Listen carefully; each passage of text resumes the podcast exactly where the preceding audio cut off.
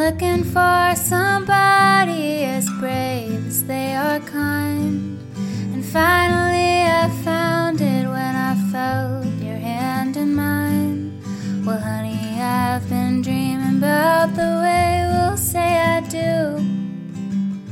And now I plan to see it through. I am queerly in love and wildly connected to you.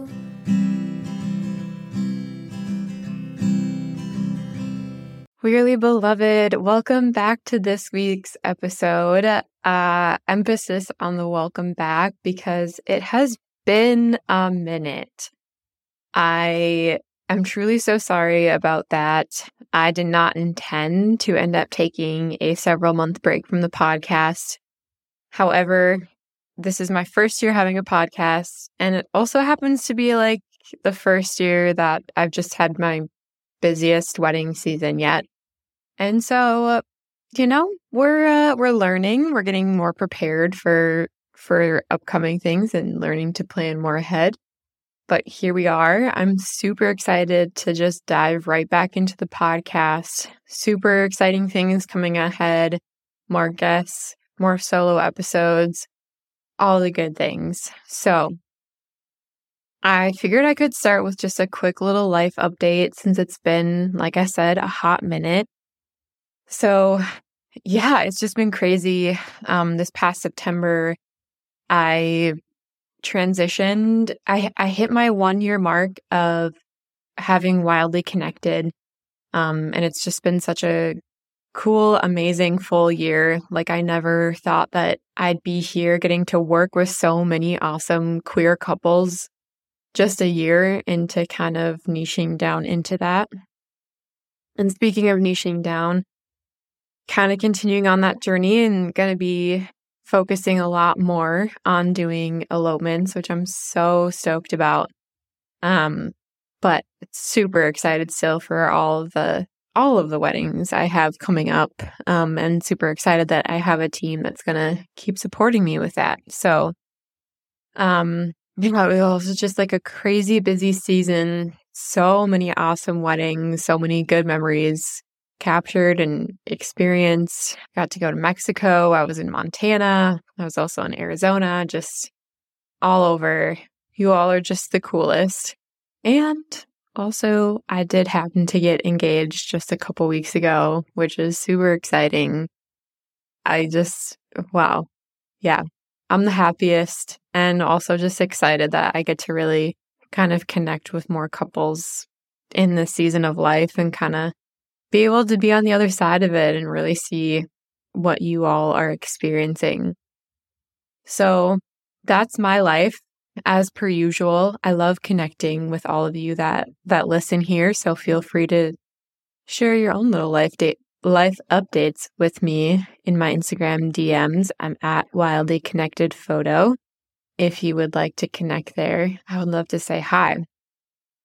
So, I figured since this is the first episode back in a while, I really just wanted to start out with something good. I mean, all the podcasts are good in my humble opinion, but we're just going to jump right in with drumroll, please.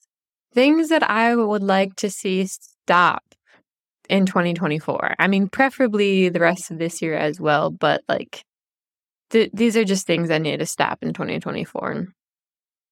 So, if this is the only part that you listen to, then great, because I think that this is like the biggest takeaway from the whole of this podcast and honestly, like a lot of my podcasts. Okay, so put your listening ears on. We need to stop talking about only brides and making the entire wedding industry so hyper focused on brides. And I know you might be like a little bit confused, but like, trust me, if you like start paying attention to it, it's everywhere. Like, I'm in continuing education spaces. I'm listening to business podcasts in this space. I'm talking to people. I'm talking to vendors. I'm, you know, looking at Pinterest, reading Instagram captions. Like, legitimately everywhere is this idea of like brides this, bride that. This is what brides want. This is what brides do. Are you a 2024 bride? Then do this. Like it's, it is such a majority of the focus of the wedding industry space. And the more that I've noticed it, the more that I just see it everywhere all the time. And it irks me. It irks me so much because that, like, I know that there might be some people who at first are kind of like, I don't understand what the problem is.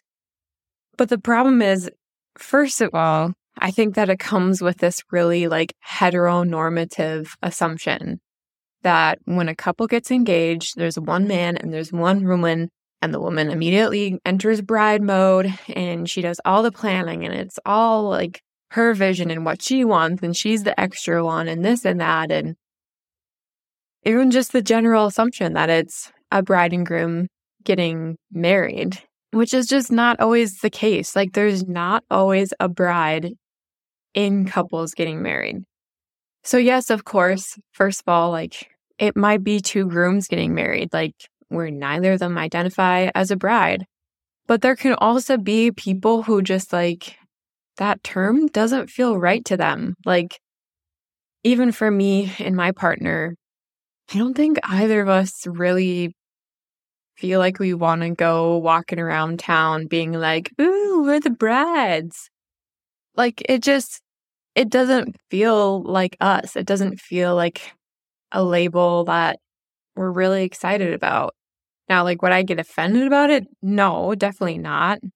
Um, but I, I, yeah, it's just not everybody identifies with it. And if you do, and if you are queer and you identify that way, amazing. That is so great. Like, there's nothing wrong with it at all. It's just that I think, like I said, so much of the wedding industry is so hyper focused on like marketing to brides and some of those stereotypes that like are marketed to brides, which that's a whole other thing. Like, we never know, especially until we ask how someone, you know, relates or identifies to. So, like, there could be a more masculine presenting queer woman who still wants to use the word bride. But then it's like automatically, if that's the case, like she doesn't fit into any of these marketing stereotypes that we see in magazines, in billboards, in ads, in the way that people talk about brides and the assumption that brides are only allowed to wear long white floofy dresses and then that just kind of leaves them out, which was really sad it just it feels like people need to have that box. Like if there's a wedding, there has to be a bride. And then okay, great, that's what we're going that's who we're going to be communicating with primarily, like that's whose vision we're focusing on, like and it it almost like breaks people's brain if there isn't a bride. Like who do we focus on? How do who is this day even about? Like it is I have legitimately seen like people's brains break when you say there's not a bride involved because they're just like, well, who's doing the planning then? Or like, who's like getting all the attention that day? Like, you can see the gears turning. Um, and I think that that's just like such a common thing that happens is people want to, even if there is, again, I'm just using queer women as an example because that's where my brain's at. But if there's a, a queer woman couple, maybe one of them happens to be more masculine presenting, maybe one of them happens to be more feminine presenting, like the automatic assumption is still that the feminine presenting one is the like top tier bride that that is still where all the attention's going and that's who's doing all the planning like people want are looking to put couples and people into boxes so that they know how to treat them. And of course, like I've been guilty of this. I know that I'm like, it's a natural thing for your brain to kind of want to understand. But I think that we just need to go into next year with less assumptions and more open mindedness. Like, every couple is so different. And especially as vendors and as people, allies, friends, family that want to support like the other LGBTQ plus people in our life, like I think if we can just go into it with so many less assumptions, just having a curiosity nature, asking the couple questions and honestly just like letting them run the show as it should be anyway without any sort of assumptions, like great. Love that. Yeah, I just I hope that that can be the trend for 2024 because such a beautiful thing about working with so many queer couples is that I get to see how all of them do things so uniquely and so differently within each of their respective relationships. Um, you know, like people are out there breaking stereotypes all the time. Like maybe the more masculine quote unquote bride is doing the planning. Like, huzzah, yay, we love that. Like, let's just kind of enter into 2024 with like trying to work on not having those assumptions and trying to active, actively be aware of not putting couples into boxes. All of this too is is not to say that if there is a queer couple who falls into some of these, you know, general stereotypes or if you want to you know, if if some of the quote unquote more traditional like roles and expectation like still happen to apply in your relationship and that's what feels true and genuine and authentic to you, like that's great. Like I'm not saying that if you identify as a bride that like you can't subscribe to the traditional bride things and be excited and love all the attention and all of this and that. Like, if that feels like you, that's amazing. Like, there's nothing wrong with still, you know, taking part in some of the quote unquote more traditional things. It's just that I don't want that to be the automatic assumption because when we make assumptions like that, it leaves so many people out. And I just think that's so sad. So, yeah, for 2024, let's stop all this bride talk. And I promise you, if you are like listening for it and are like even just slightly more aware of it now, like you'll start to see it. Like you will start to see the ads, the marketing, the billboards, the use of the word bride when talking about anything generally for um, weddings, venues, vendors, like who's the bride, where's the bride, brides want this, like I, I just, I promise you, and I hope that it starts to make you feel a little bit weird too. Another thing along similar lines is just that I'm not going to drop any names here, but there has been at least three to four weddings in just this season alone, like not even counting previous years, but just this 2023 year. I have been at three to four weddings where people, guests, vendors will. Oh my God, it's so sad. Like thinking about all of these stories that are like burned into my brain. It's so sad, but I can hear them saying bride and groom. Like they just say it. And sometimes they don't even realize that they said it. Like a lot of times people will like kind of do that. Oh, uh, I mean, the couple. Like, but sometimes they just straight up don't realize that they've just said it. And it's so, I get it. I, I understand that that's, it's kind of like a reflex for people to do. And also, I think that we can be working to be better. And I think that a big part of this is just around like sort of like the scripts and templates that people use around weddings. You know, I know that a lot of DJs have like notes written out, um, and maybe they're pulling from a template that has bride and groom written on it. And so it kind of just happens, or I don't know, even planners that have bride and groom getting f- pictures at blah, blah, blah. Like, I think that there are steps that we can take to help support us in not making those slip ups because it's just not, it's just, it's not a great look. And I don't think that the couples appreciate it. And yeah, maybe there's been a time or two where they haven't heard it, but trust me, a lot of times they hear it and they're just like, all right, cool, cool, cool, cool. That just happened on our wedding day. so I'd love to see in 2024 that we just kind of stop with those slip ups and take active steps to sort of be taking that out of wedding day scripts. Um, of course, in previous episodes, I talk all about taking bride and groom and all of that heteronormative sort of stuff off as much as like decorations and stuff like that as possible. But I think this particular one just applies to like a lot of it happens with DJs because they do have a microphone for a good majority of the night. But it also happens with guests too, right? Like I've seen it happen during speeches and toasts where people just like literally it just like falls out of their mouth.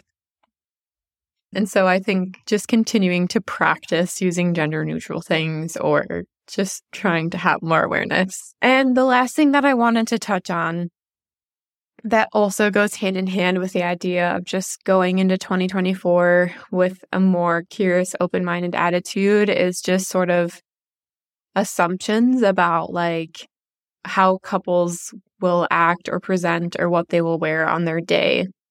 I think there's still like, even if a vendor is like super excited and has like experience working with, for example, yeah, like a where there's two grooms getting married, like there's still assumptions there about like, okay, well, it's two grooms, so they're both going to wear this kind of suit and they're both going to want boutonnieres and they're probably not going to want like hair and makeup or anything. Like, that's just not true. Like, that does not apply. You know, I photographed a couple, it was two grooms this past year that one of them had a bouquet. Like, freak, yeah, that's awesome. Like, I think it's just such a cool and easy transition to like, instead of be making those kinds of assumptions, be like, what do you want to have on your day? Like, I'm just going to let you run the show. Um, I also did one this summer where one of the grooms was wearing a suit, but then eventually switched into wearing like a jumpsuit. Like, that's amazing. There's also grooms who are like more drawn to wearing dresses or things that have a more like femme kind of energy. Like we just we can't assume, especially based on like what we see their presentation as. Like I also see a lot of masculine presenting queer women rocking dresses. Like it just is like just let the couple run the show. Try again to in 2024 come in with just such a curiosity about all of the couples asking questions.